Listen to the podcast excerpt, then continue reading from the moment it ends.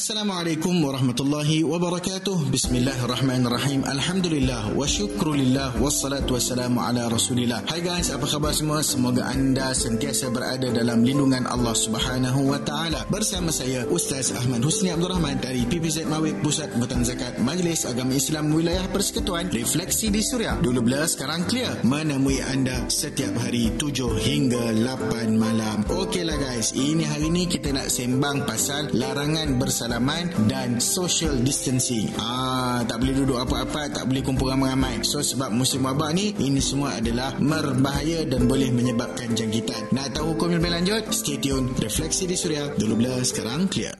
Orang Ganu kita dah Tengah belaka deh Kuala Tengganu 102.4 FM Refleksi di Suria. Dulu bila sekarang clear Bersama saya Ustaz Aman Husni Abdul Rahman. Okey Ustaz Asasnya apa hukum kita bersalaman ni? Saya dengar bersalam ni Boleh menghapuskan dosa. Betul Ustaz? Okey guys Untuk kita bincang soal bersalaman ni Memanglah agama Islam kita Agama yang sempurna. Dia mengatur seluruh aspek kehidupan manusia. Dasarnya akidah yang benar Dan amalan ke kebajikan dan hiasannya adalah akhlak yang mulia. Antara akhlak mulia, kita bersalaman dan berjabat tangan ketika jumpa sesama orang Islam. Sunnah berjabat tangan ini adalah kita kena genggam tapak tangan kanan atas tapak kanan saudaranya sambil kita senyum memandang kepada wajah. Ha, Nabi SAW pernah bersabda dalam satu hadis tidak dua orang Muslim yang bertemu kemudian saling bersalaman kecuali dosa keduanya akan diampuni sebelum mereka berpisah. Hadis riwayat Imam At-Tirmizi. Salam ni banyak fadilat. Hapus dosa, hapus sengketa, erat hubungan dan boleh menceriakan. Tapi jika berlaku sesuatu yang berat seperti wabak penyakit yang boleh tersebar dengan sentuhan, itu hukumnya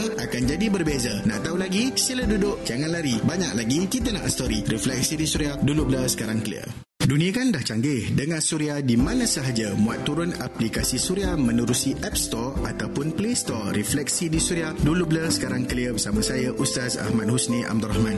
Okey Ustaz, berkenaan masa kritikal sekarang ni, larangan bersalam ni okey ke Ustaz? Lagi satu apa hukumnya kalau orang yang akad nikah tu kan? Ha, kan dia orang kena salam. Sah ke akad nikah tu kalau tak bersalam? Okey guys, hukum boleh berubah mengikut situasi dan keadaan. Jika keadaan mudarat dan berbahaya, maka hukum asal yang umum menjadi khusus dengan syarat-syarat yang tertentu. Dalam kes wabak corona ini, apabila kita tahu dan terbukti boleh merebak dengan sentuhan dan bersosial, maka hukum bersalaman ketika ini adalah dilarang. Ini bertepatan dengan prinsip agama yang menyatakan tiada kemudaratan dan tak boleh memudaratkan atau menyebabkan jadi mudarat. So bersalaman ketika ini dianggap mampu memudaratkan. Pasal akad nikah, don't worry guys, salam bukan syarat sah akad nikah. Tak salam pun tak apa, asalkan sempurna ijab dan kabul tu. Ijab kabul tu hanya menerusi perkataan atau isyarat bagi yang tak boleh bercakap. Tak ada kaitan dengan salam semua. Jadi no worries, nak nikah carry on je. Cuma kenduri je kena tangguh sikit sebab musim wabak buat kemudian pun tak apa. Clear guys? Refleksi di Suria dulu blur sekarang clear.